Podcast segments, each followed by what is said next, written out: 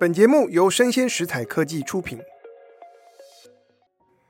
大家好，欢迎来到影视幕后同学会，我是冯博翰，在这里用经济学带你解读全球娱乐产业。就在上个月，全球四大会计师事务所之一的 PwC 发表了他们最新的全球娱乐暨媒体产业展望，为这个产业二零二三到二零二七年的发展提出预测，并分析趋势。在我们今天这集节目当中，我就要来跟大家分享这份产业报告里面的重点，并且加上我的诠释。首先，所谓的娱乐暨媒体产业到底包含了哪些领域？也就是所谓的 entertainment and media。一般来说，这个产业包含了电影、电视、音乐、游戏和电竞、出版跟平面媒体。再来呢，它也包括广告。还有 VR、AR、NFT、元宇宙这些新科技之下的产物，这个产业啊，到底有多大呢？我们先来看二零二二年，也就是去年的数字。过去这一年啊，媒体及娱乐产业其实很颠簸，大家面对到的环境，物价上涨，利率飙升，然后这些总体经济的冲击。造成了广告市场的疲软。再来，过去几年串流平台的内容军备竞赛，造成大家负债累累，因此各大串流平台纷纷开始调整策略，砍节目、砍计划、裁员。在这样的情况下，全球媒体及娱乐产业的总产值在去年是两兆四千七百万美元，这是全球的数字。然后美国呢？长期来说，他们都是全球产值的三分之一。接下来，我会带大家一个一个产业来看，我们分别聊聊电影、电视、广告、游戏以及声音经济。我们先来看电影产业，就是过去几年电影院呢深受疫情的重创，全球电影的观影人次。在疫情前的二零一九年是七十九亿人次，疫情一爆发，马上就跌到十九亿人。当然，随着疫情过去，然后各地解封，电影院人潮回流，我们看到也预期电影院的观影人次啊会逐年上升。PwC 预测到二零二七年五年后会慢慢爬回七十二亿人次。还是比二零一九年的七十九亿来的少，情况看起来不太妙。不过，如果我们看票房，又会是不一样的故事。疫情前，二零一九年全球的电影总票房是三百九十四亿美元。PwC 预估到二零二五年，全球票房就会开始超越二零一九年的水准，来到四百三十亿美元。然后，二零二七年。会达到五百二十亿美元。你说为什么看电影的人变少，票房却可以大幅成长？因为大家看电影的习惯变得不同，电影院的运作方式也和以前不一样。在今天，如果我们纯粹只是想看一部剧情片，一个人看，我留在家看串流平台就好。所以，当我要出门，进电影院，我可能期待的是更好的声光效果，然后我在电影院看电影需要非常的舒适，或者它是我跟别人社交活动的一环。因此，我们也看到，从台湾到美国，世界各国的电影院，他们都开始改装高规格，投资声光设备，座位更大、更宽敞、更舒服，也提供。更好的餐饮，我们可以想象，看电影可以拆分成两种不同的产品，一个是电影本身是产品，第二个是看电影整个过程那个体验是一个产品。放在今天，放在未来，电影这个产品可以在家看，可以在电影院看，因此电影院要提供的是那个更有临场感、现场感、众乐乐的那种。体验看电影的体验。当然要做这些改变，有一个配套措施，就是票价会变贵。随着影厅的升级，票价也水涨船高。那你说还会有那么多人去看吗？还是会，因为如果从现场体验、社交活动的角度来说，看电影还是比其他很多事情要便宜，比你去演唱会，然后去大型的这个节庆看舞台剧、音乐剧，在台湾票价动辄要上千元，或者是好几千块。但是你看电影就是一个三百块的活动，OK，所以我们预期看电影会开始变成是一个更豪华的娱乐，相对来说还是低价的豪华娱乐，因此人数会减少，但是产值会上升。从 PwC 的报告来看呢，电影产业未来还会有一些重要的现象，不过其实都是回应过去长期以来。啊，产业会出现的事情，首先啊，就是整个产业仍然是有少数的大片来支撑票房和产值。举例来说，我们看一下去年的电影《阿凡达》，累计全球票房二十三亿美元，还是名列有史以来所有电影票房排名的第三名。再来，《捍卫战士》《独行侠》，十五亿美元全球票房。还有《侏罗纪世界》十亿美元，这三部电影加在一起啊，总共创造了七十亿美元的票房，多不多呢？给大家几个参考数字，在去年北美所有电影的票房加在一起是七十四亿，中国票房五十四亿，欧洲加上中东和非洲的票房是六十五亿美元，而我们看到去年。前三名的大片，他们加在一起的全球票房高达了四十七亿。在好莱坞，这些爆款电影有一个名称叫做 tent pole，tent 是帐篷，pole 是支柱，加在一起我称之为帐篷支柱。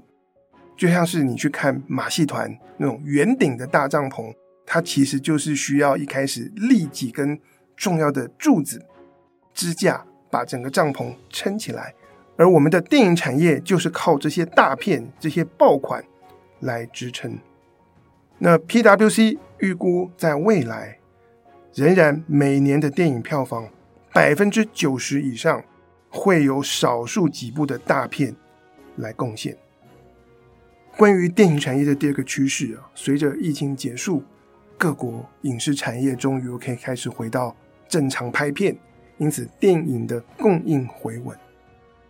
不过，随着供应回稳，我们就看到再度哦，不断的涌出来，如雨后春笋般各种超级英雄电影、重量级的续集电影，还有大预算的动画电影、翻拍改编的电影。当然，回到疫情之前，热闹滚滚。可是，我们也看到，当这个产业，当它必须要走大预算制作。然后靠爆款来支撑的时候，大家在选题上面会变得非常的保守，以至于都是冷饭新炒，旧的 IP 不停的啊拿去改编，重新发扬光大。当然，在这个过程中有一点点的改变，就是我们预期接下来会有更多的游戏公司开始积极拍电影，像之前《超级马里奥兄弟》就大获成功。那我去电影院看，我也非常的激动，我觉得看起来很痛快，很爽。那接下来我们看到越来越多游戏的改编，或者是游戏和电影所建立的跨界合作。以上是我们来看 PwC 报告里面讨论电影产业的部分。我们接下来再来看电视这一块，又可以再拆分成传统的电视跟串流影音，也就是所谓的 OTT。关于传统电视，剪线潮会持续，因此会继续衰退。以有线电视来说，全球二零一七年的总产值是两千亿美元，PwC 预期到二零二七年会跌落到一千七百三十六亿美元，也就是说，未来五年平均每年要跌百分之零点九。如果我们看美国。有线电视的订户数目会持续下跌到四千九百万户，占美国家户总数的百分之三十八。OK，所以传统电视会继续的这个衰退不意外。与此同时啊，当然是全球的串流平台的营收会开始大幅成长。在二零二二年，全球串流平台的营收是一千一百六十五亿美元，PwC 预测到二零二七年会来到一千七百四十六亿美元，也就是年均成长率是高达百分之八点四。OTT 的营收成长，但是我们要细究成长是从何而来，这就牵涉到 OTT 的商业模式。主流的串流平台商业模式有两种，一种我们称之为 SVOD，VOD 就是随选，代表串流平台；S 代表的是 subscription，订阅。SVOD 就是订阅制的串流平台，像是过去十年我们大家所熟悉的 Netflix，你就缴一个月费，然后吃到饱。AVOD 的 A 代表的是 Ad supported。也就是走广告为商业模式的串流平台，可能它是免费，或者是它给你收一个便宜的月费，然后你看节目的过程中会穿插广告。根据 PwC 的预测，在未来五年，OTT 营收的成长会是由广告驱动，而不是由订阅制来驱动。所以，我们看 AVOD 这样的模式。营收的成长率啊，平均每一年将会是百分之十三点八，而 SVOD 的年均成长率只有百分之七。主要 OTT 大幅快速的成长是有广告的那种形式。我们也可以说，AVOD 是 OTT 下一阶段的成长动能。这个理由也不难理解。其实，我们从身为消费者的角度去看，就知道串流平台越来越多。当然，现在在台湾只有 Netflix 跟 Disney Plus，明年我们可能就会有 Max，就原本的 HBO Max 加上 Discovery Plus。接下来，在美国还有 Peacock、Paramount Plus。韩国的串流平台要进台湾，TV ING TV。那你说我们能够负荷？大家可以订那么多串流平台嘛？然后有些串流平台可能它偶尔有些节目我想看，可是要我去付那个高价，每个月在缴月费啊，面面对生活成本的上涨，我们好像也不愿意付这样子的钱。可是当这些串流平台开始推出广告模式，可能我们大家就愿意花点小钱订，想看的时候就看，然后偶尔穿插广告，而且再加上有的广告。其实还蛮好看的，所以大家愿意接受。因此呢，AVOD 这样的模式对串流平台来说，它可以吸引到对价格敏感的消费者。大家愿意接受广告，然后可以用便宜的钱来看，也比较不会去看盗版。AVOD 从数据来看，用户的这个流失率、退订率也不会那么高，所以对消费者、对串流平台的。经营者可能是双赢。当然，现在我们在台湾的 Netflix 看 Disney Plus 都还没有广告，可是我觉得这个会是接下来几年的一个重要的趋势。可能再过几年，我们所看的这个串流平台的版本呢，都是会选择啊穿插广告的。我可能也会这样做。除此之外，这是我自己的补充啊，PwC 的报告没有多写。就是现在在美国，有一种形式的 OTT 在如火如荼的成长，叫做 FAST，F-A-S-T，它代表的是 Free and Ad-supported Streaming TV，就是免费有广告网络串流，然后像是电视的模式是什么意思呢？你连上去之后，频道是随选的，可是每一个频道有它的节目时刻表，按照时间表。不同的时段上不同的节目。目前在美国，这种 FAST 这样子的这种串流平台形式啊，他们常常轮番播放的，会是很多不是那些强档大片，不是在话题热潮上的作品，啊，可能是一些老片啊，或者是轮播不同的喜剧等等。其实像这样子很多可看可不看，然后看了又觉得会快乐的这个作品，就在 Fast 这样子的串流平台上免费播放。那观众也就不用烦恼了，你就挑着一个你喜欢的频道，你不用再花那个十几二十分钟在那边选啊，我到底要看这一片还是看那一片，难以决定。你就跟着他播什么，你看什么，只要你挑到了对你胃口的频道，看下去就是了。然后中间穿插广告，这个 Fast 的这个这个营收啊，在美国正在大幅的成长，而且我们预期。接下来很快会再扩散到世界各地，台湾也会有，我们拭目以待，保持关注。那么关于 OTT 这块，PwC 还有再提到一个趋势上面的观察，所以我们看到啊，接下来五年，当然 OTT 的这个营收会大幅的成长。我尽管如此啊，PwC 认为成长会持续，可是成长率是会下滑的。到二零二七年的时候，这个成长率啊会下滑到百分之四点三，这个会是二零二零年那一年 OTT 成长率的五分之一不到。成长率会下滑的原因很简单啦，因为几年后我们预期啊，该定的大家都定了啊，我们所有人都已经开始使用 OTT 的服务了。我们常常觉得啊，在过去几年看到 Netflix，OK，串流平台，大家说它是破坏式创新，说它是颠覆了过去几十年电视产业所发展出来的那个运作模式。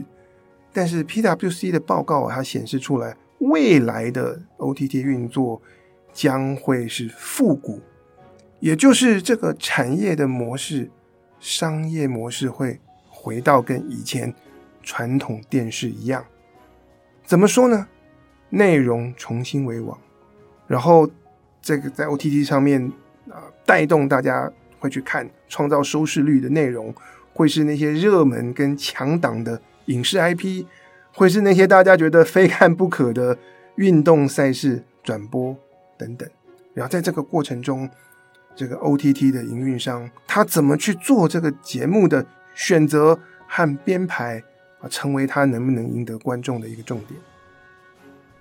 然后，美国这些媒体巨头啊，我们在两个礼拜前的节目里面跟他聊到，大家现在所追求的观念是自己内容不需要自己播，制作公司会把我们的好内容授权给最适合的这个平台啊，包括 OTT 来播放，然后。从电影到电视产业，他们会开始重建、重新回到过去发展出来的窗口期的运作模式，也就是电影上映了，大预算的电影不会只为串流平台而制作，然后直接上串流，不会。电影先进电影院，下档了之后再上订阅制的串流平台，过一段时间之后再上这个免费的。啊，或者是 Fast 的串流平台，影集也是先在某些平台首播，过一段时间再授权到其他的平台去重播，去延续这个内容的商业生命。最后，关于 OTT 的部分，PwC 的报告，他们也预期未来 Bundling，也就是套装组合这样的方式会开始变得普及。这里所谓的 bundling，所谓的套装，它可以是好几种形式的呈现。首先，它可以是影视和游戏串流平台结合在一起，这个是 Netflix 想做的。再来，串流平台可以搭配有线电视的订阅，所以传统电视跟串流可以绑在一起销售。此外，不同的串流平台。我们刚刚前面讲到嘛，串流平台实在太多了，不同的串流平台，他们也可以互相的组套。比方说，Apple TV Plus 可能会把其他 OTT 的服务串进去，或像现在的 Amazon Prime，至少在美国，它上面还可以加订 Paramount Plus 跟 Peacock 啊这些其他公司的串流平台。韩国的 TVING 也跟派拉蒙合作。透过不同平台之间的这个策略联盟，大家可以减少竞争，增加合作，然后一起把产业的饼做大。此外呢，未来的 OTT 啊，如果我们做一点更科幻的想象，现在看 Netflix 主要都是戏剧嘛，然后综艺也很少。未来的 OTT，大家预计里面会有健身的内容、新闻、运动比赛、游戏、电影、电视都可以整合在一起，让消费者、阅听大众使用起来越来越方便。然后我们就再来看 PwC 产业报告里面关于广告这一块。前面已经讲到了 OTT 的成长动能是 AVOD 广告模式，其实在未来五年啊。广告都会是各个产业的活水。PwC 预测，全球广告的总营收在二零二七年以前就会超越一兆美元。不只是影视啊，游戏公司也开始积极拥抱广告，然后电影院也开始越来越依赖广告收入。关于广告的成长。可能也有两点啊，是值得我们关注啊，跟好奇的。第一个是，除了我们已经熟悉的各种形式的广告之外，我们现在大家各种啊，从游戏啊到影视娱乐，都是发生在数位的世界。那是不是之后有办法，广告公司就可以收集每一个消费者在不同频道、不同平台之间的行为，这些资料可以整合起来？如果可以的话，它能够帮助广告商怎么样的能够更精准的去设计，然后去推播他们的广告，然后再来呢，就是我们现在看到这个风起云涌的短影音的趋势。我们很多人，大家做买东西的决策，已经不再只是看大品牌，然后我们认的是 KOL，然后很多的 KOL 就是在。呃，不同的社交媒体上面，比方说 Instagram Reels，发大量的短影片，那这个趋势可能会造成我们不再只是认大品牌，而我们认的是那些能够打动我们、跟我们建立互动而博得信任的这些小型的 KOL。怎么发展啊？广告这块我不是专家，我们就拭目以待。接下来，我们再来看全球的游戏和电竞产业。这个产业在去年的总产值是两千一百四十五亿美元。不过，根据 PwC 的预测，五年后，二零二七年，游戏加电竞的总产值会超过三千亿美元。你觉得游戏产业为什么会有这样大幅度的成长？我们观察一下自己和身边的人，可能就知道。是不是平常在玩游戏的人变多，玩的时间也变多？其实背后有一些原因是值得我们来深究。第一个是，我觉得现在玩游戏的门槛大幅降低了。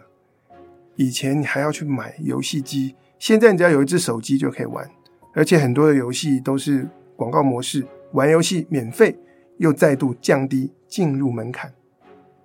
此外，当我们讲到电动玩家，你心里会冒出什么样的形象？以前我们讲到玩游戏，大家想到的就是宅男啊，窝在房间里打电动。可是现在，如果我们看年轻一辈的游戏玩家，根据产业报告，男女的性别已经越来越平衡了。所以以前那些宅男，他们现在慢慢变中年了，继续打电动。可是年轻人又加进来，不论男女都玩，所以玩游戏的人口结构改变，而这件事情大幅的增加了游戏人口的这个基数。不仅是这样，现在各种游戏都和社交网站结合啊，很多人玩完游戏就在社交网站上分享，他们的朋友看到觉得好奇，久而久之被打动，也开始玩。所以，社交网站变成是吸引人啊入坑啊去玩游戏一个重要的切入点。此外啊，电竞的发展对游戏产业绝对是推波助澜的效果。现在电竞也变成是奥运项目了，就是这个玩游戏给人的感觉开始变得高级跟高贵。所以你看到别人参加电竞，觉得自己打电动打很多也没什么不对。PWC 他们也预测电竞产业的产值啊，在去年二零二二年是十八亿美元，预计在二零二七年成长到三十亿美元。以上种种的原因，都是造成玩游戏的人变多，然后再加上现在广告模式被引入游戏。以前我们玩这个桌机的游戏，它里面不会出现广告，但是我们现在玩任何的这个手游啊、网络游戏，它都可以结合广告。所以广告模式的这个普及、蓬勃的发展，在更大的人口基数之上，又再进一步去推升啊，去提高了这游戏产业的营收。这是关于啊游戏和电竞产业的相关的预测。最后啊，我们再来看声音产业。这里所谓的声音产业，就包括了音乐、广播和 Podcast。PwC 预测啊，未来五年整个声音产业加在一起，平均每年的成长率是百分之二点七。可是其实我们需要把三块再各自区分出来。我们先来看音乐，音乐又可以再拆分成录制音乐和现场演出。这里所谓的录制音乐，英文叫做 recorded music，它包含了实体唱片、数位下载，然后串流平台的订阅，有免费的，有付费的。录制音乐还包括了公播、配乐授权等等。预计未来五年的这个年均成长率是百分之六点五。相较之下，现场演出的这个年均成长率会是百分之二，而在这个录制音乐当中啊，成长最快的部分就是数位串流音乐。这边 PwC 预测年均成长率啊会高达百分之十一点六，这是音乐。那我们再来看广播跟 Podcast，广播会持续衰退，而 Podcast 广告收入的。年均成长率在未来五年会高达百分之十一点八，Podcast 大家预期会是继续蓬勃成长的一个领域。不晓得大家听我们的节目《影视幕后同学会》，你觉得 Podcast 会让你期待吗？前一阵子啊，我去参加某一所大学他们电影系同学的这个毕业制作展，然后到了会场。其实，呃，我场地也不熟，我就在那里问路。结果有位同学听到我的声音，他就说：“啊，冯老师。”然后我就说：“你怎么知道我是谁？我们有没有见过？”他说：“因为我都有听你的 podcast，所以我听声音就知道是你了。”我曾经听不同的朋友跟我说，就是大家追踪 podcast，然后听主持人讲话，因为是透过声音。有时候就会觉得说，诶，跟这个主讲者、跟这个来宾、跟主持人很亲近，而这个亲近感，我们从产业的角度来看，有时候主持人口播一段广告或推荐一个产品，那个亲近感会让人信任，会让这样子的这种广告造成不错的效果。同时，我们也预期未来 Podcast 节目这种动态广告的插入会越来越普及。当然，这中间。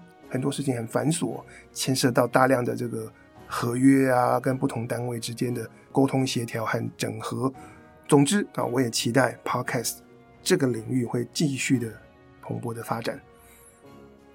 所以在我们这一集的节目当中，我跟大家聊的是 PwC 上个月刚发布的全球娱乐及媒体产业展望报告，关于未来五年啊他们所做的产业预测。那你要说，我们听了这么多的预测和趋势，这当中有没有什么共通点呢？我觉得有，有一个关键字叫做复古。这么多年下来，我们面对到是媒体环境的典范转移啊。以前我们是看有线电视，现在看串流平台；以前我们看纸本杂志，现在我们在网络上面啊看文章。大家觉得我们从传统的媒体，走到了网络数位的新媒体，好像一切变得不同。可是，当我们经历过了这个转型跟转换之后，这背后阅听大众的需求和人性是一样的。我们要看好的故事，然后我们又同时会享受娱乐所带来的那个社交、人与人交流的那个过程，然后内容的运作和操作，我们同样会恢复到以前这种窗口期的模式，也就是一个作品打造、创造出来之后，按照时间先后顺序，把它发布到不同的媒体，借此可以为内容创造最多的观众，同时最大的营收。大家可以在看这个产业报告的时候，去揣摩一下，从传统媒体到新媒体，经历过这个乱流之后，我们最后回到的会是整个二十世纪。几十年下来所发展严格出来的那一套商业模式。因此呢，我在看这个 PwC 他们的高阶主管在美国接受媒体访问，他们就说，这些新媒体、这些串流平台，他们看似是颠覆了传统媒体，可是最终他们走上了被他们颠覆掉的传统媒体过去所采用的商业模式。希望以后。还有机会，我们在其他集数的这个 podcast 节目内容里面，再跟大家做进一步的分享。以上就是我们今天的内容，希望你喜欢，请大家帮我们的节目按赞、追踪，并且给我们五颗星。我是冯博翰，影视幕后同学会，我们下次见，拜拜。